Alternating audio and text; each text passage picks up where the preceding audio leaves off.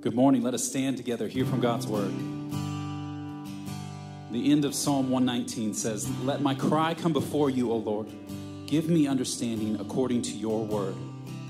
Let my plea come before you. Deliver me according to your word.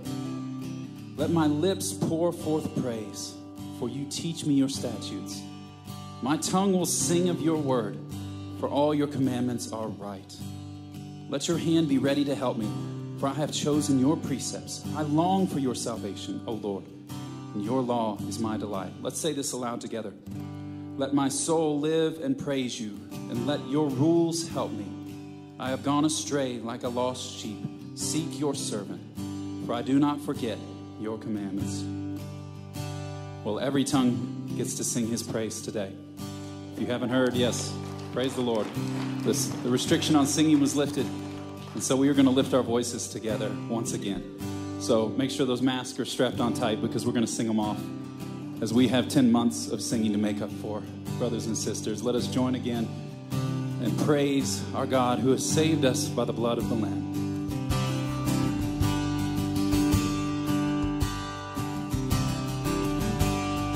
You, my God, have saved my soul. I am yours forevermore. I won't be moved of this, I'm sure. You are my God and you save my soul.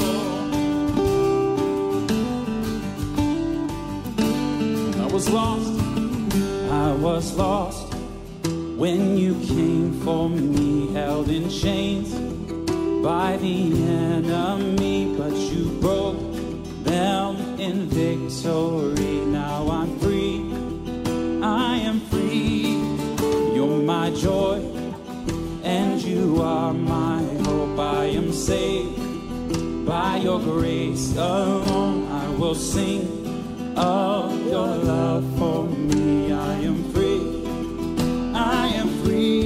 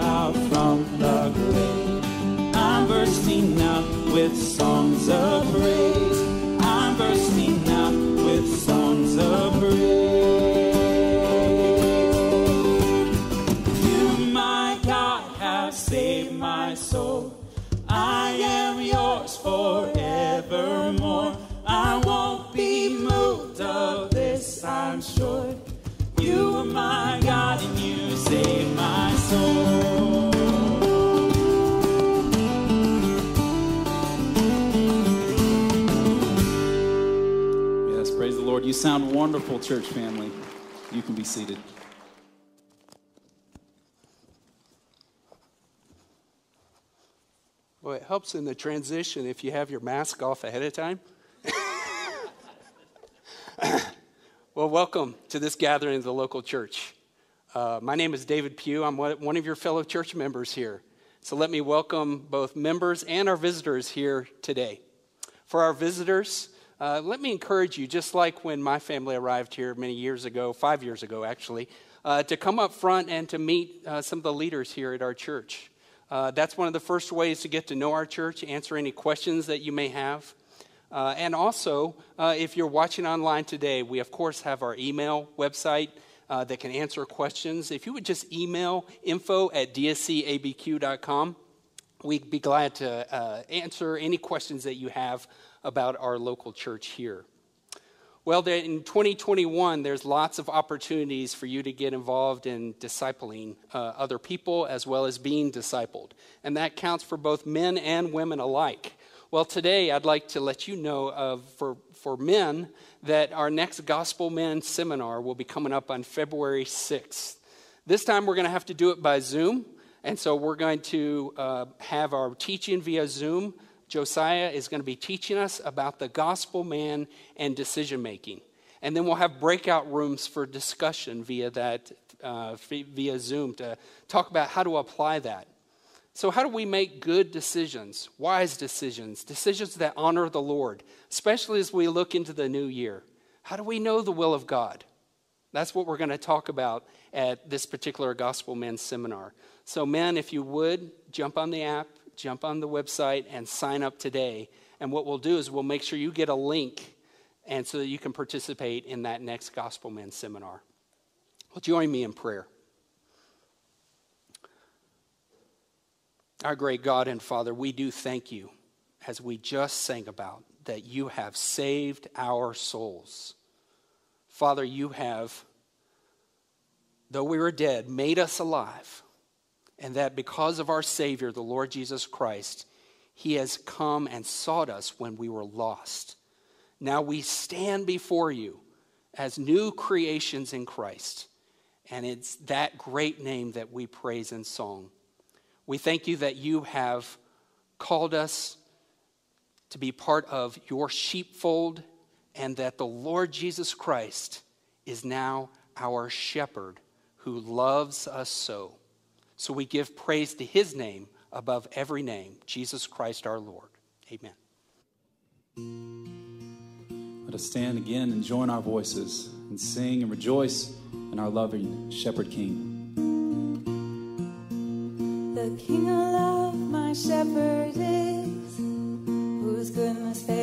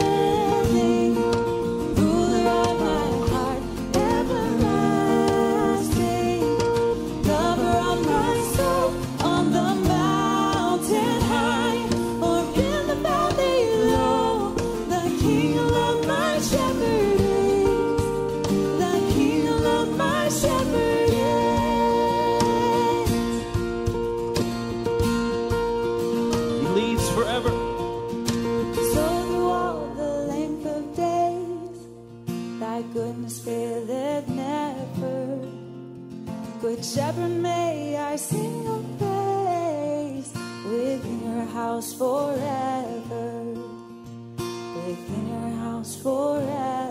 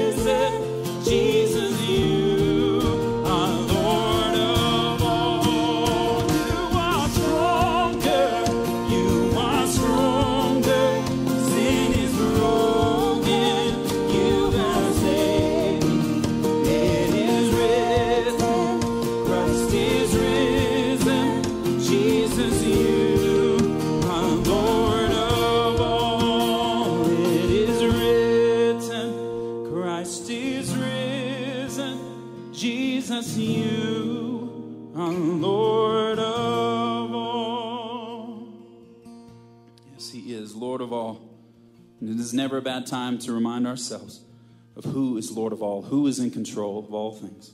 Especially in these days when the ground beneath seems most unstable, we need to be most vigilant to remind ourselves and to look to the one who holds all things, our Ancient of Days.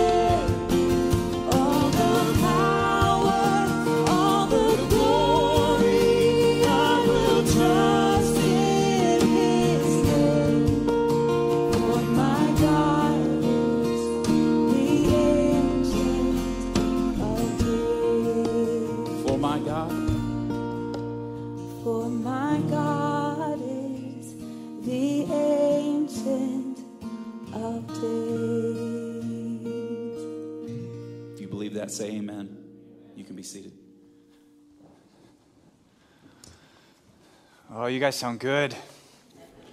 Let's pray. God, it's so sweet to get to lift up our voices to you. Lord, we pray that you would uh, help us to have learned and to not forget so many good lessons over the last 10 months about worshiping you from the heart, about worshiping you in spirit and, and truth, about worshiping you with other parts of our body. And Lord, help us to not take for granted what a privilege it is to sing with our mouths. And God, we thank you for this blessing. We thank you so much. And we thank you also for our brother Drew and for Carrie Phyllis, who worked so hard to be in contact with our government. We thank you for the other churches and the other pastors that partnered with us in this effort to get this restriction on singing lifted. And we thank you for the people in our governor's office who listened to us and who heard us.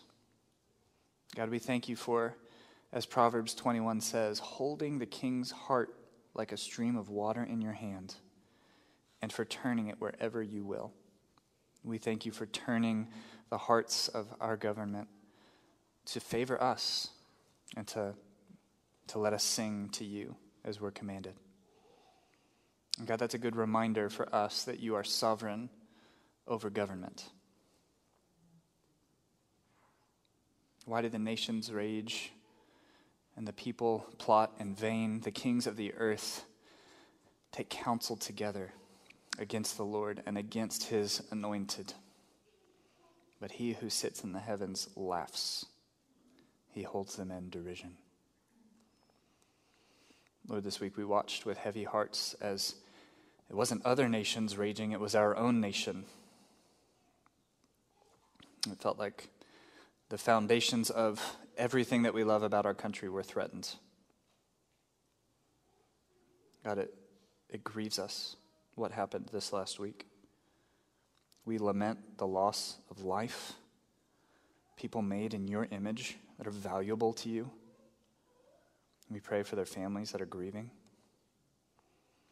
We lament lawlessness in any form, no matter whose side is doing it. We lament the sin that this exposes. Maybe in sin in our own hearts that has arisen from forgetting that you are the Ancient of Days. Lord, some of us need to confess to you that we have sinned in believing that lawmakers are more important and more sovereign than the lawgiver.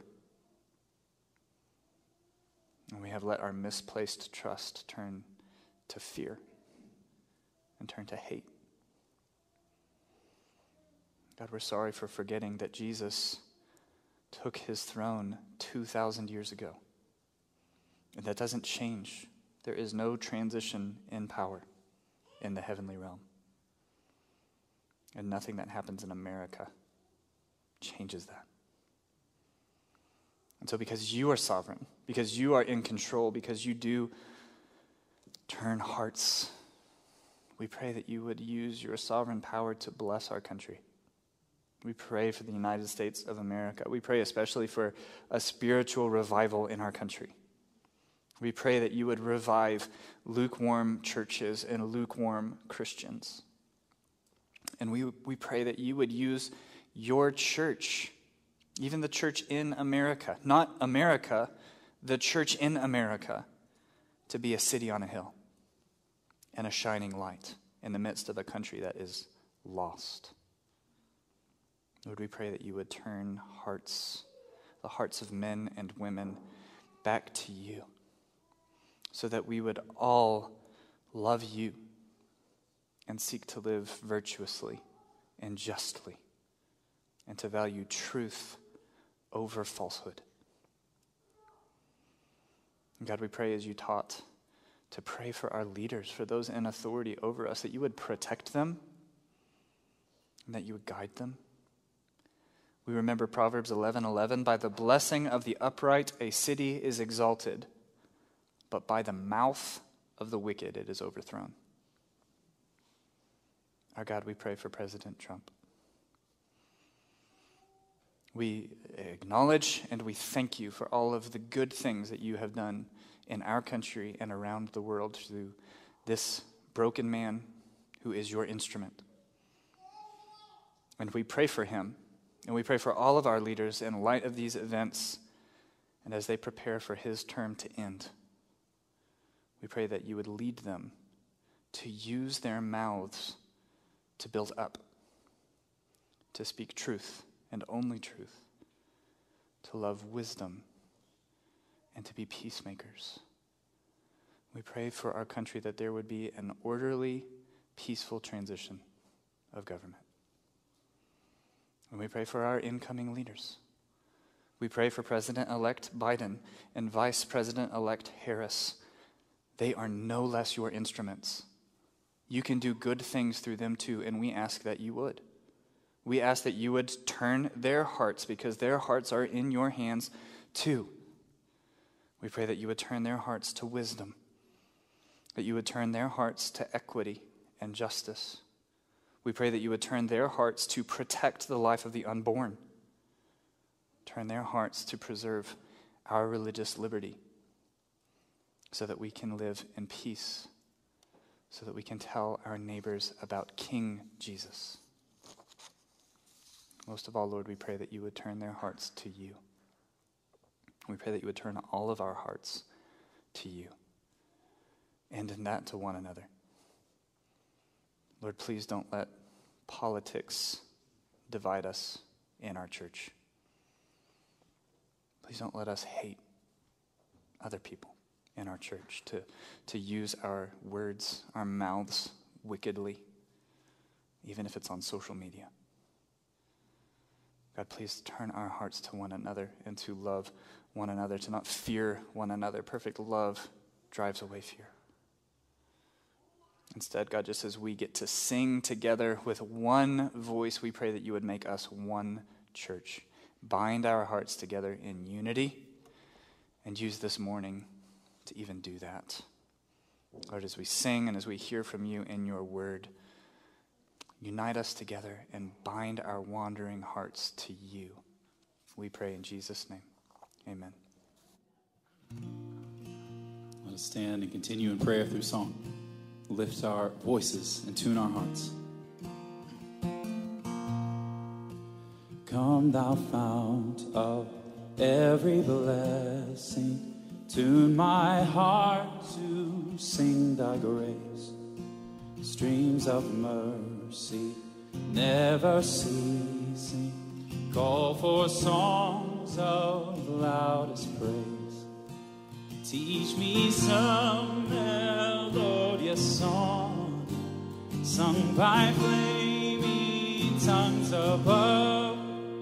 Praise the mount I fixed upon mount of thy redeeming.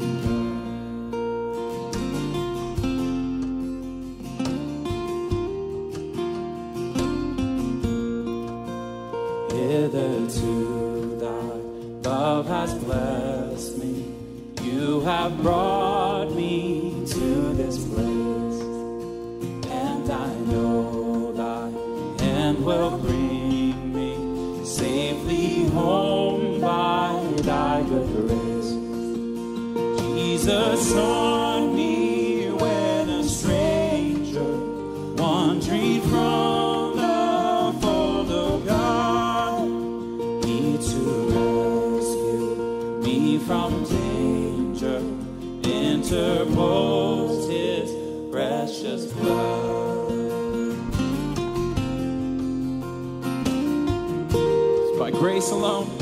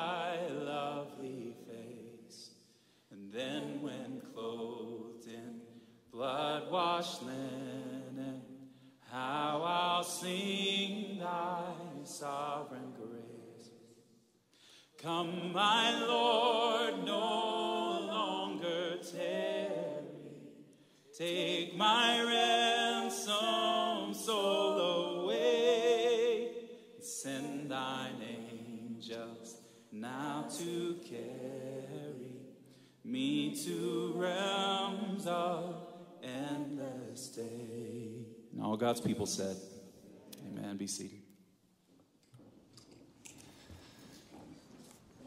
Amen. Our sermon text this morning is going to be in the Gospel according to Luke chapter 19. So if you've got your Bible, turn to Luke 19. We'll be looking at the first 10 verses. If you don't have a Bible with you, we've got the words up on the screen. You can read along. We'll be in Luke 19, verses 1 to 10.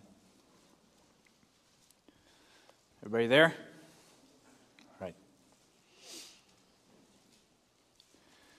Jesus entered Jericho and was passing through. And behold, there was a man named Zacchaeus.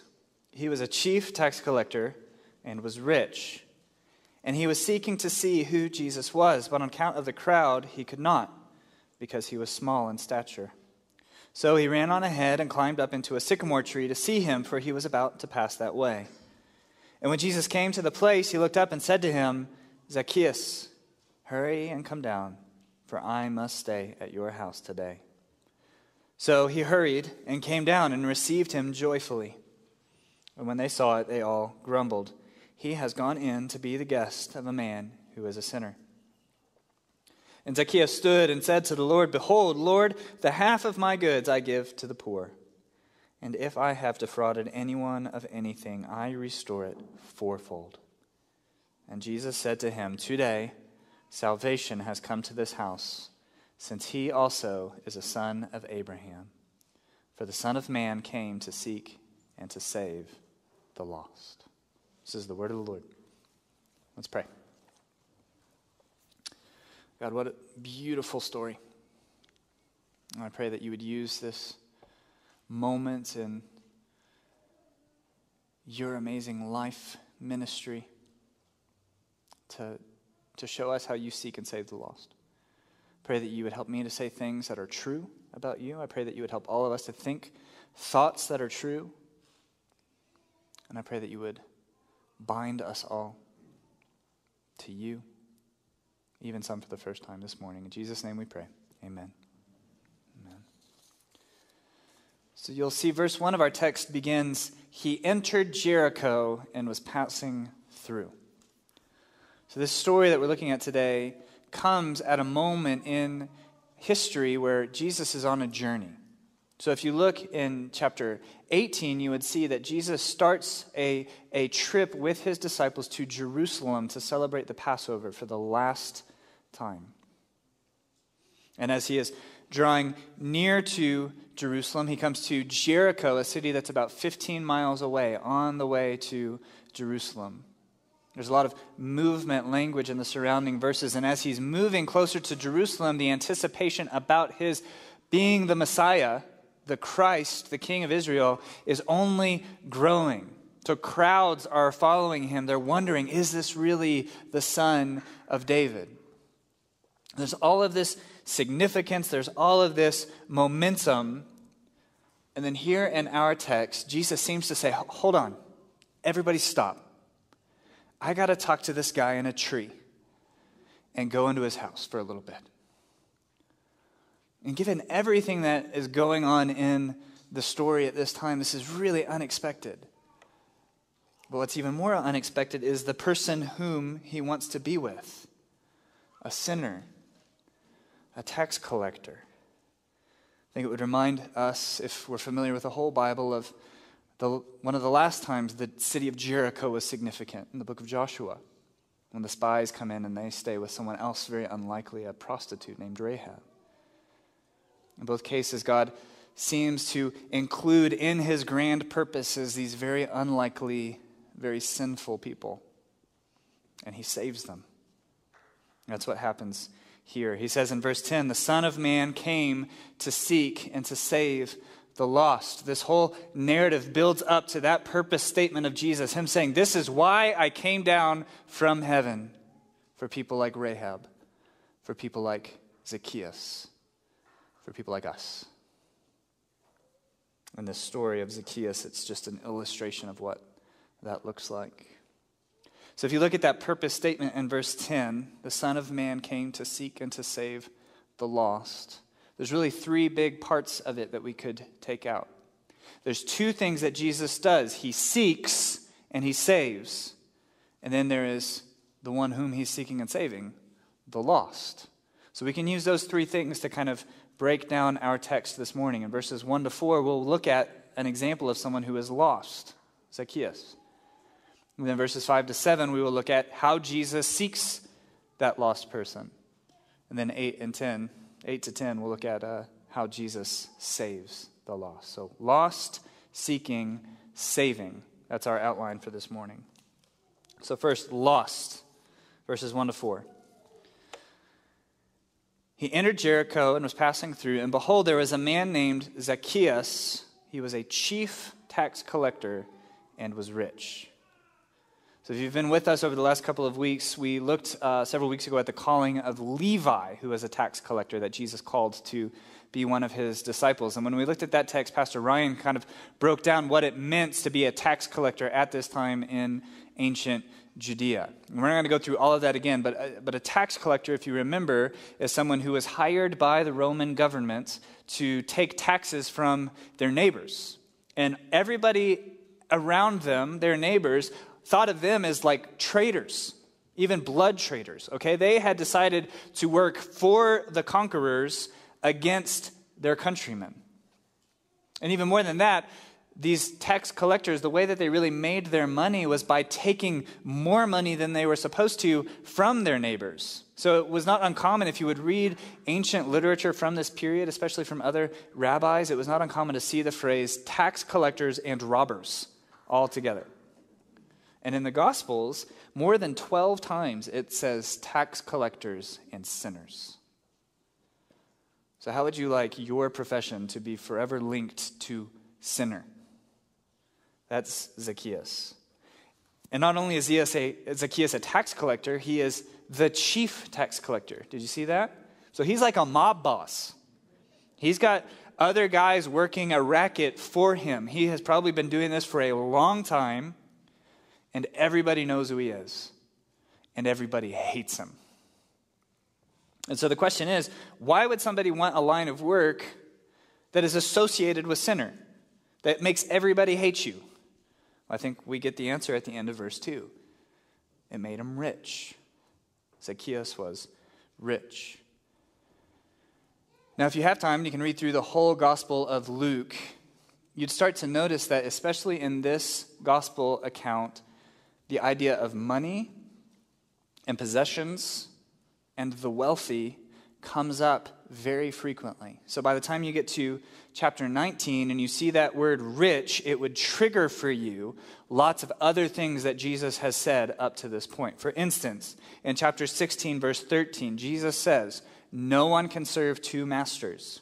Either you will hate the one and love the other, or you will be devoted to the one and despise the other. You cannot serve both God and money. And in just a few paragraphs before our text this morning, in chapter 18, starting in verse 18, we see the example of the rich ruler who comes to Jesus. And he asks Jesus, What do I do to gain eternal life? And you remember what Jesus says to him? Jesus knows his heart. He knows what's going on in this guy. And he says, Here's what you do sell all of your possessions and give them to the poor, and come and follow me. And do you remember what the rich ruler does? He can't do it. It says he walks away from Jesus sad because he had many possessions. He couldn't serve both God and money, and he made his choice. He wanted to serve money. In response to the rich ruler, Jesus says to his disciples, How difficult it is for those who have wealth to enter the kingdom of God. For it is easier for a camel to go through the eye of a needle than for a rich person to enter the kingdom of God. That does not bode well for Zacchaeus. When we read that he is rich, we have the rich ruler ringing in our ears. But the question is why is wealth such an obstacle to our faith in God? Why does Jesus talk over and over and over again about money? Well, again, he says you can't serve two masters. You're going to have to choose one or the other. And in one way, this is, this is true for all of our idols, any false God, anything that we put our trust in. This is what we've been looking at a lot over the last few weeks. You cannot serve God and your status. You cannot serve God and your family when those things are in conflict. Believing in God, following Jesus, it is going to, at some point, put you to a test. It's going to put two things that you value in conflict with one another, and you will have to choose. Will I be willing to lose this thing so that I can hold on to my faith in Jesus? Or will I lose Jesus so that I can hold on to this thing? And this is true, as I said, of every idol, anything that we put our trust in. But we are especially tempted by money. It says the apostle Paul says in 1 Timothy chapter 6 verse 10, the love of money is the root of all evil. And did you notice it wasn't money is the root of all evil, right? You guys like Pink Floyd? They got it wrong. The love of no Pink Floyd fans at all? I know some of you guys, whatever. They got it wrong. It's the love of money that is the root of all evil. Why do we love money? Why are we so tempted to love money?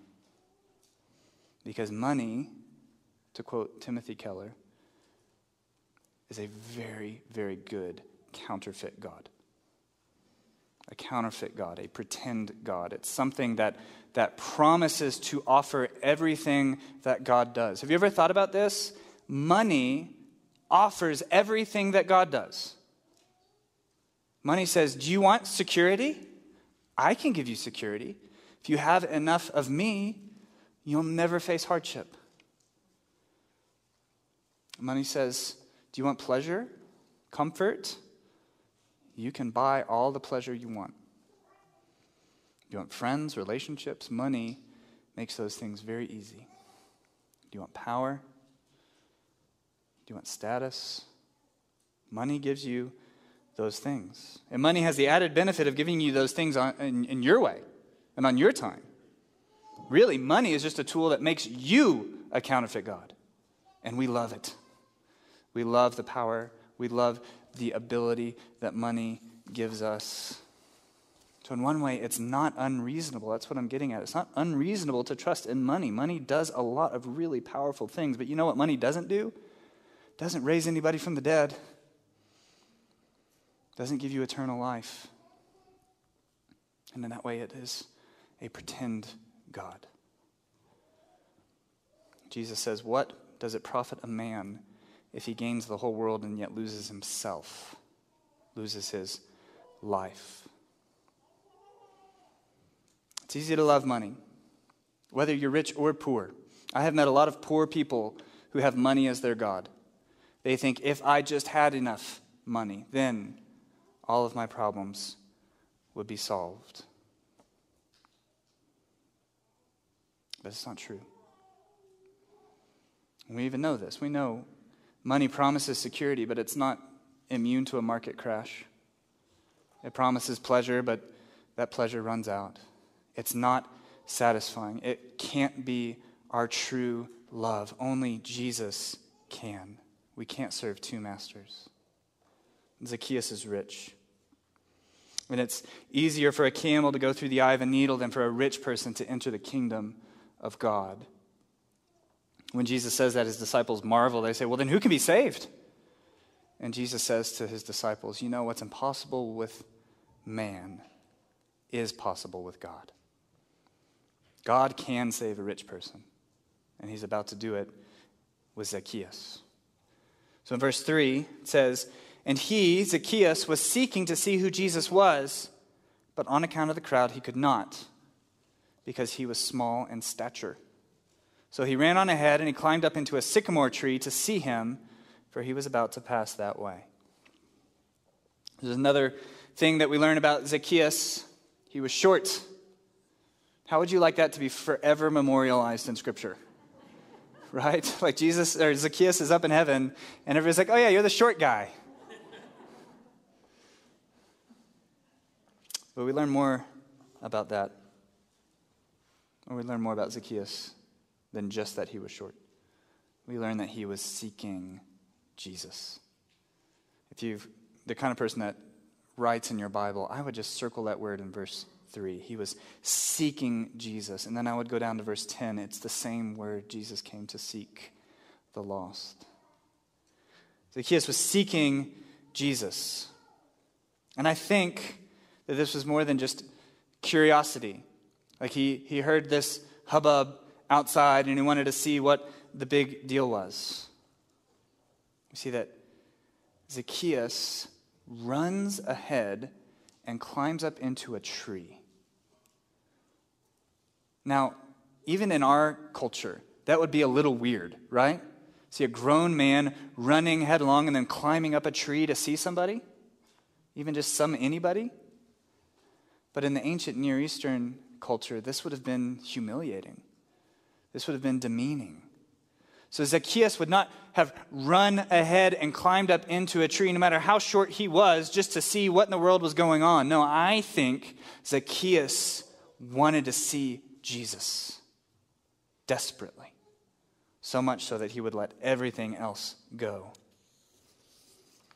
The text doesn't give us a lot of detail, so I know that some of this is speculation, but I wonder if we can't see in Zacchaeus' urgency, his willingness to humiliate himself to see Jesus, if we can't see in that, that God has already been at work in his heart to receive Jesus. Maybe God's been working on Zacchaeus for weeks or months or years to bring him to the point where he is ready to seek Jesus. Maybe he's like Solomon in the book of Ecclesiastes, and he started to realize that all of this money that he has, it is not satisfying the way that I thought it would. And it is certainly not solving my eternal problems. Or maybe he was like the prodigal son in the parable in Luke 15 that had squandered an entire fortune and then had finally come to his senses. Maybe Zacchaeus has realized that he is lost. And maybe he's realized the most important thing about being lost is that lost people can't find themselves. He is lost, and he knows that he needs someone else to find him. He needs someone else to show him the way. And then he hears that this Jesus is coming through his town. This Jesus who has been preaching the truth who has been proclaiming the kingdom of God and who has included in his closest group of followers former tax collectors like him. Zacchaeus hears that this man is coming. And maybe he really is the Messiah. Maybe he really can show me the way. And so he loses everything and he runs and climbs a tree so that he can seek Jesus. And then he comes to find out that it was really Jesus who was seeking him the whole time. That's our next point. Verses 5 to 7 seeking.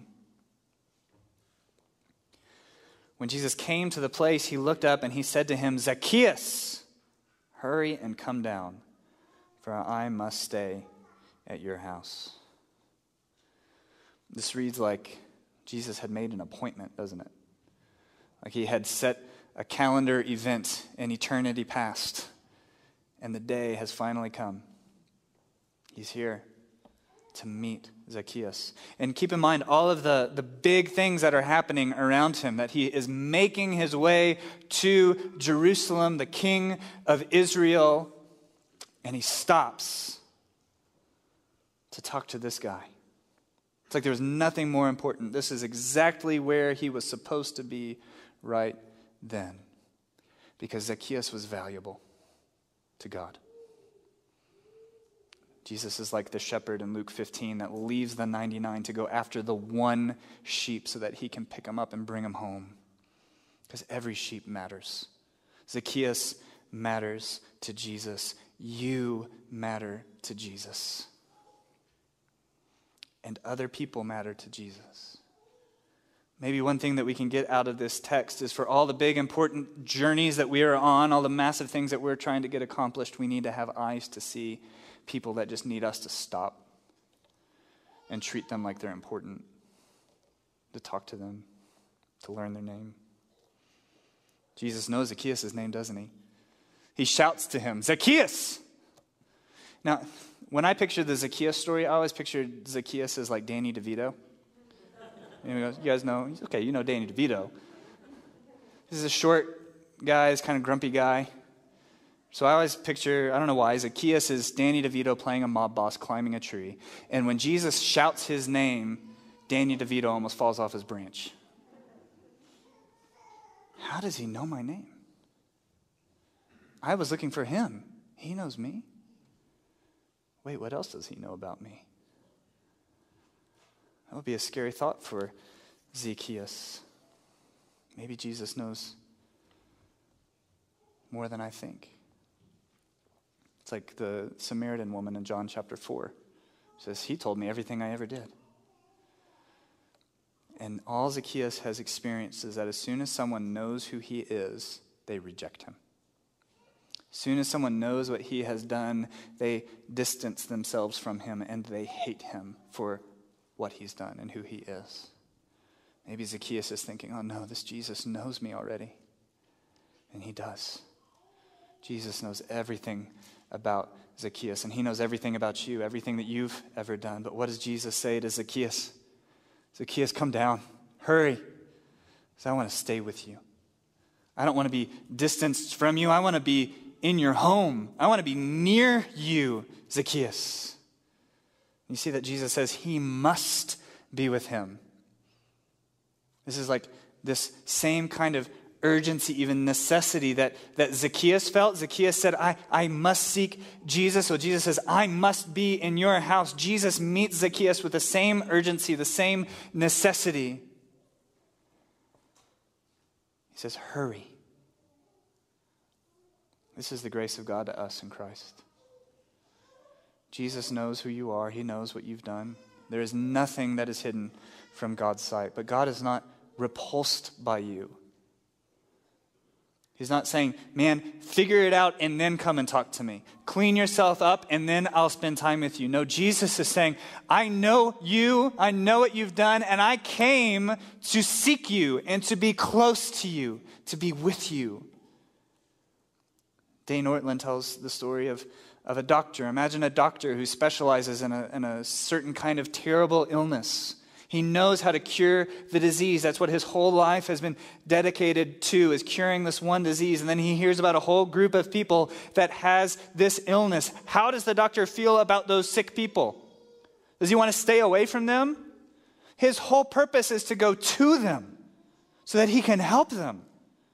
That's why Jesus came, is to help lost people like us. Jesus knows more than you do how sick you are. And He loves you. He has compassion on you. And He wants to help you. He wants to be near you. He wants to be with you urgently. So I don't know who's, who's here or who's watching this, why you're watching. Maybe you're here because you're like Zacchaeus and you've started figuring out, I might be a little lost. I might be very lost. And you don't know what to do. You have all of these regrets about the things that you've done but you've heard something about this Jesus. And so maybe you're here, maybe you're listening to this right now because, because you think maybe if I seek Jesus, it can help. Friend, let me tell you, Jesus is seeking you. And I don't know what your name is, but Jesus does. He knows everything that you've done, He knows more than what you've done, how sick your heart is. And He loves you, and He wants to heal you. He wants to save you. You just have to hurry and come down and receive him. And brothers and sisters in Christ, maybe you maybe you came down out of the tree a long time ago. But we still sin, don't we? And sometimes the lie, the accusations of the enemy can be that, that our sin still separates us from God somehow. That maybe he's even more repulsed by our sin because we should know better. Brothers and sisters, let me tell you that, that Jesus doesn't love you any less today than he did that first day. He is no less eager to be with you than he was that first day. He still stands and calls your name every day. So let all of us just hear Jesus calling and saying, Come to me, all you who are weary and heavy laden, and I'll give you rest. I'll save you. Because that's what he came to do. He says to Zacchaeus, Hurry and come down. And then verse 6, it's just, He hurried and came down. You see that? He was obedient. But he says he hurried and came down and received Jesus how? Joyfully. Of course he did. This was the very person that he was seeking out. This is who he wanted to be with. And, and come to find out that Jesus wanted to be with him even more. He receives him. And I think one of my favorite things about this story, the more I, I picture it, I think about it, is that it's not happening in private. There's this huge crowd there, right? And Jesus is just yelling at a guy in a tree. Everybody is in the, on that conversation. Jesus is not ashamed of Zacchaeus. Jesus loves Zacchaeus, and he wants everybody to know it. What Jesus is doing and, and talking to Zacchaeus and saying, I want to be in your house, is he's honoring him, and he's honoring him in front of everyone. Have you ever experienced that? Where someone that you really respect says, compliments you in front of other people, isn't that really special?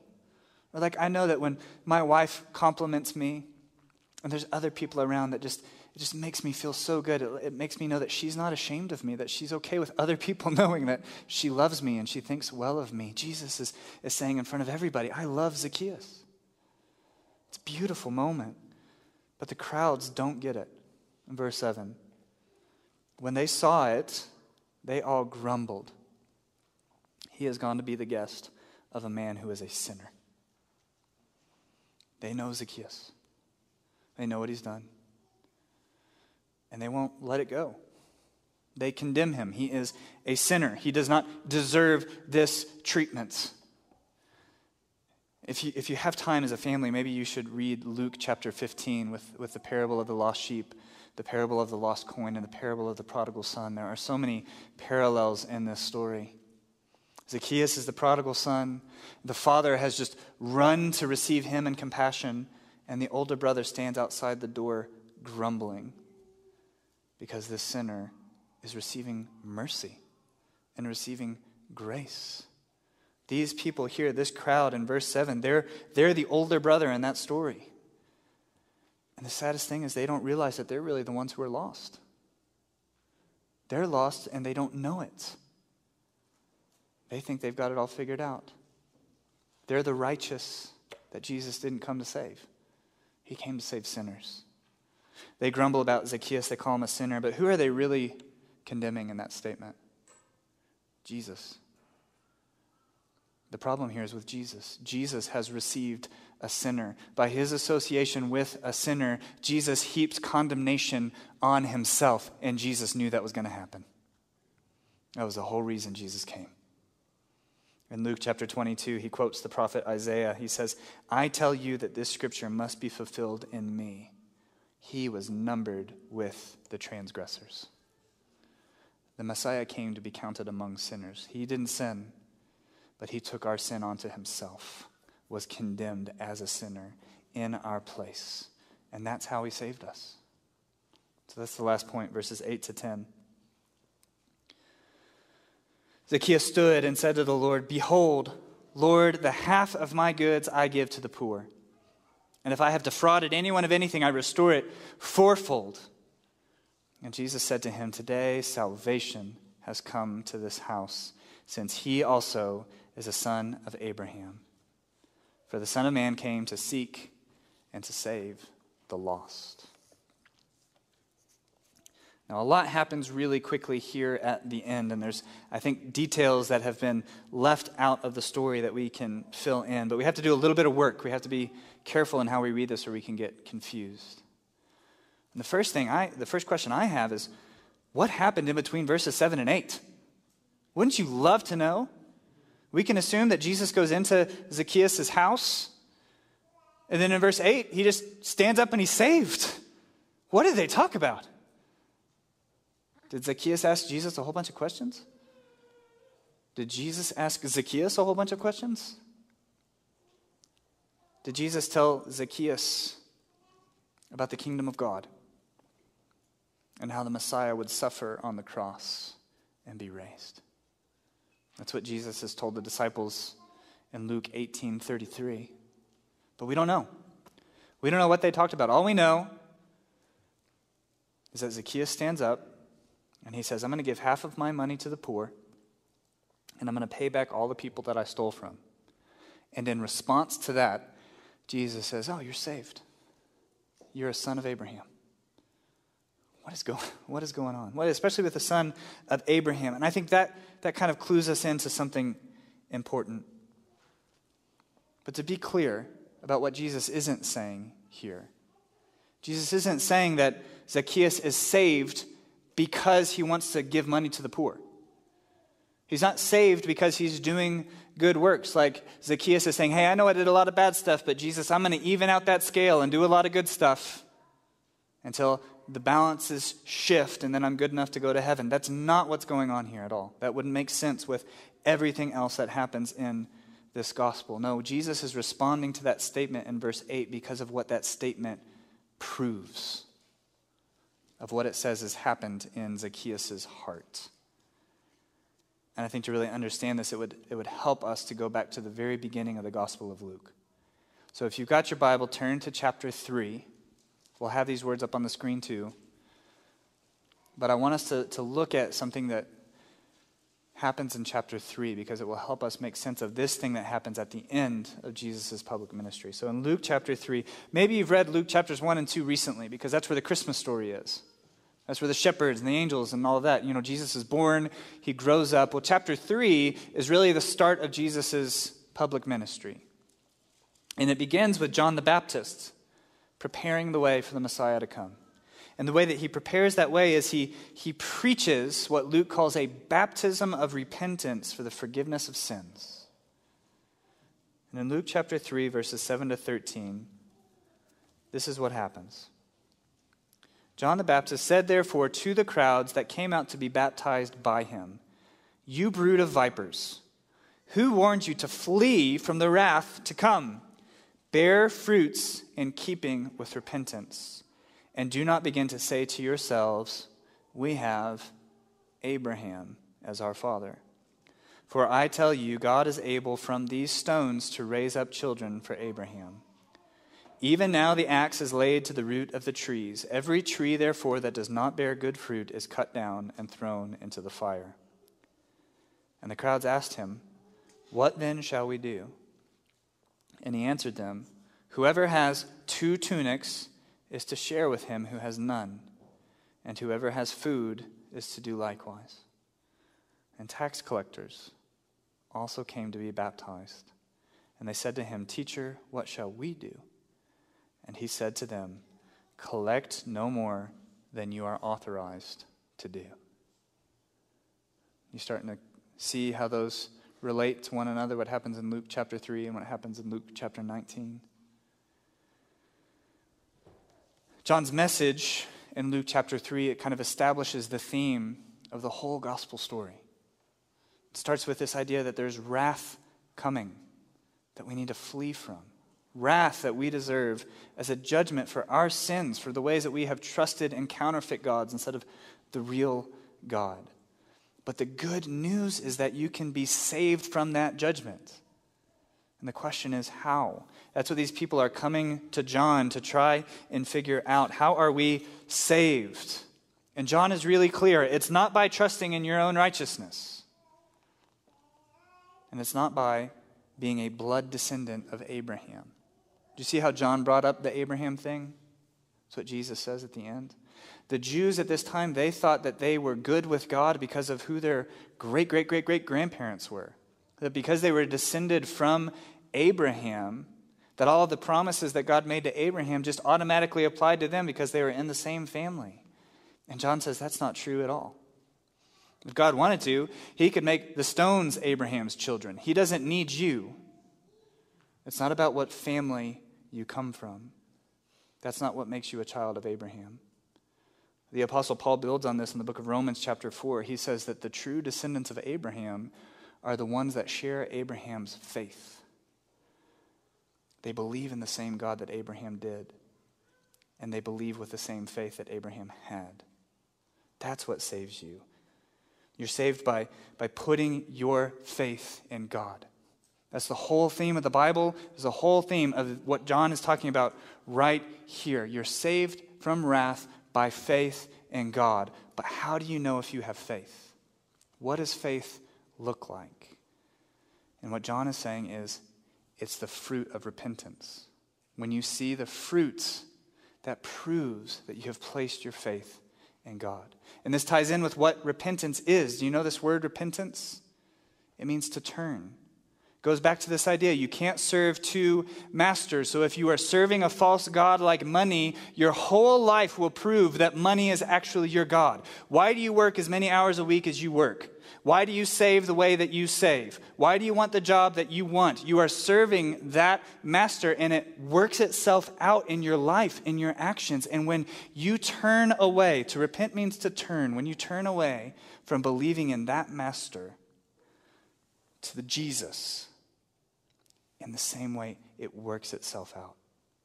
When money isn't your hope, you spend your money differently. You save your money differently. Your career ambitions change because you're serving God as your master now. That's repentance. And these guys come to John and they ask John, John, what does repentance look like? And I love that he gives them really clear examples. He says that if you have two tunics, You'll give one away to the poor. You'll give half of what you have to the poor because you don't need to hoard it up. You see other people in need and you want to help them. And then did you see that tax collectors come and ask John what they should do? And what does he say? Don't be unscrupulous in your business dealings anymore. Don't take more than you are supposed to take. And then we come to John chapter 19, where Jesus comes to this chief tax collector and confronts him with love and grace and proves to him that he is worth trusting in. And what does Zacchaeus do? He repents. He does exactly what John said to do in John chapter 3. Do you see that? And so it's in response to that, not that he did good works, but that those good works prove, oh, he's got Abraham's faith. And so he's saved. And Jesus says, Today salvation has come to this house. So it's all about faith. But faith comes with repentance. The word repentance isn't in Luke chapter 19 in this section, but this is probably the best example of repentance in the Bible. Zacchaeus doesn't hide his sin anymore, he confesses it in verse 8. He says, I've defrauded people.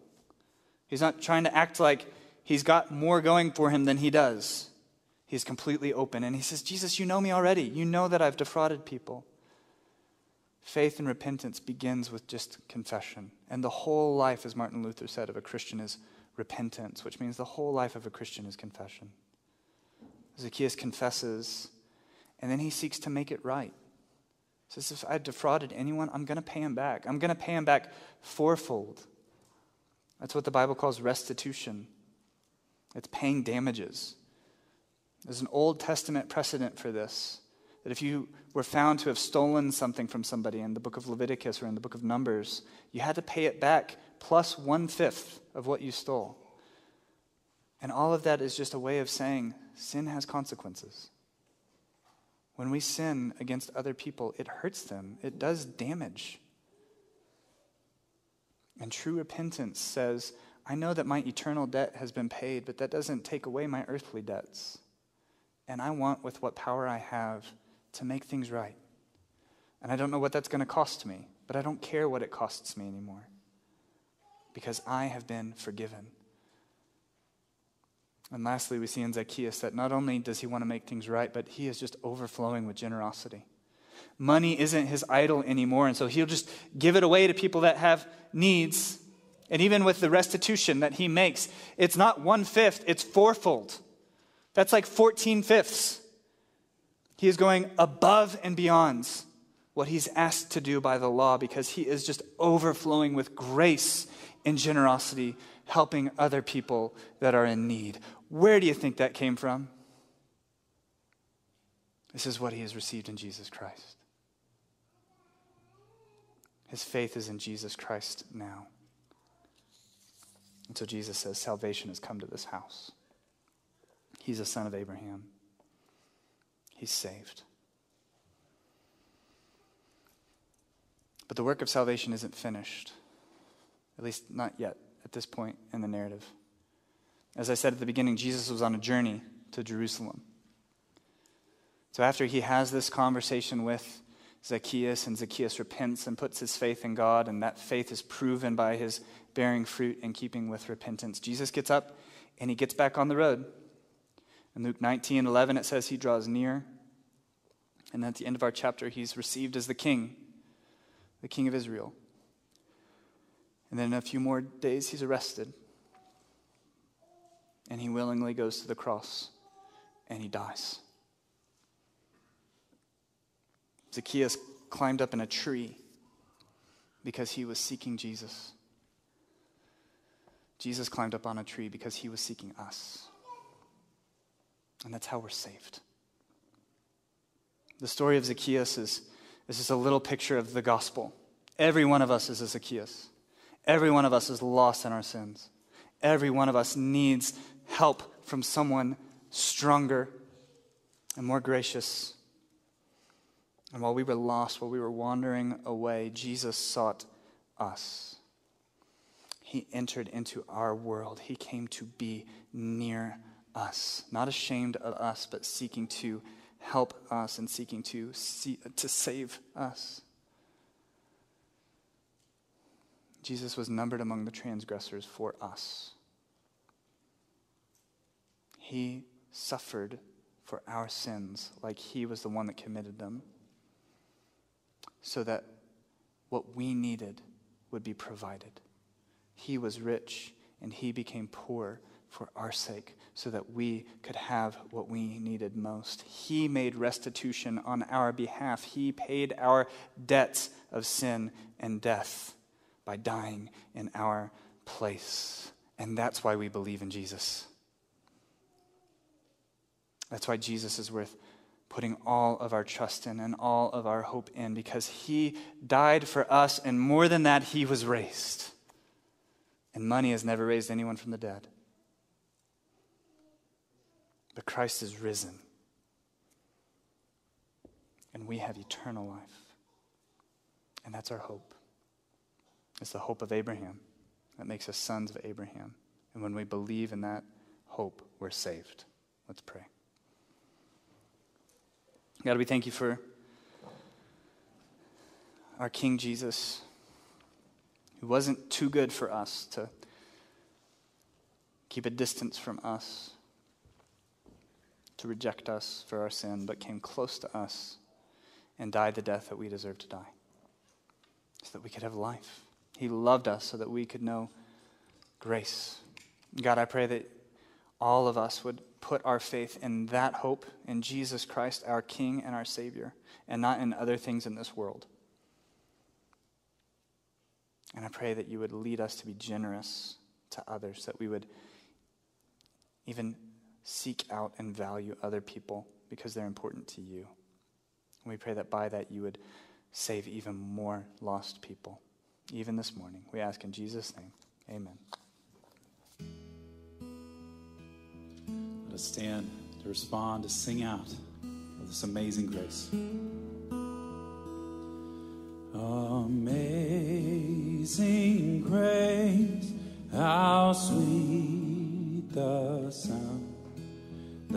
saved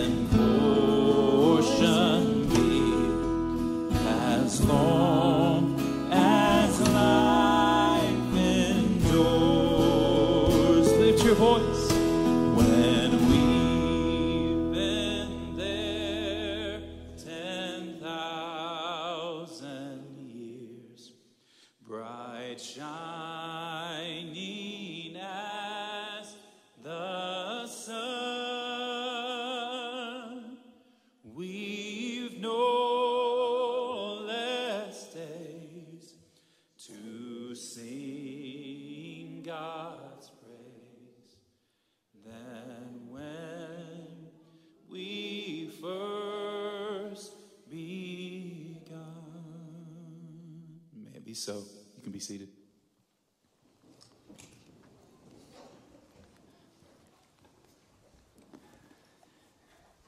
Is Jesus calling your name this morning? Maybe for the first time, maybe for the thousandth time, asking you to repent and come to Him. Be like Zacchaeus. Hurry and come down and receive Him with joy. And if you say, I don't know how to do that, I don't know what that means, we want to help you. We want to talk with you about that. So, as Dave said, there will be people up front that would love to answer any questions that you have. If you are watching online, you can email us info at dscabq.com. Brothers and sisters, as, uh, as I was studying this text, and I was just, it really got to me. I want to know what happened in between verses 7 and 8. When I get to heaven, I'm going to find this wee little man, I'm going to ask him what happened. But then it struck me that, you know, I don't need to know the details. All I know is that he was with the Word of God. And we can all be with the Word of God. It's right here. So if you want to seek Jesus, this is where he's found. So, brothers and sisters, just an encouragement. This is where we are near with Jesus, this is where he comes near with us. And so I leave you with this blessing, church, from the book of Second Corinthians. Finally, brothers, rejoice. Aim for restoration. Comfort one another. Agree with one another. Live in peace. And the God of love and peace will be with you. Amen.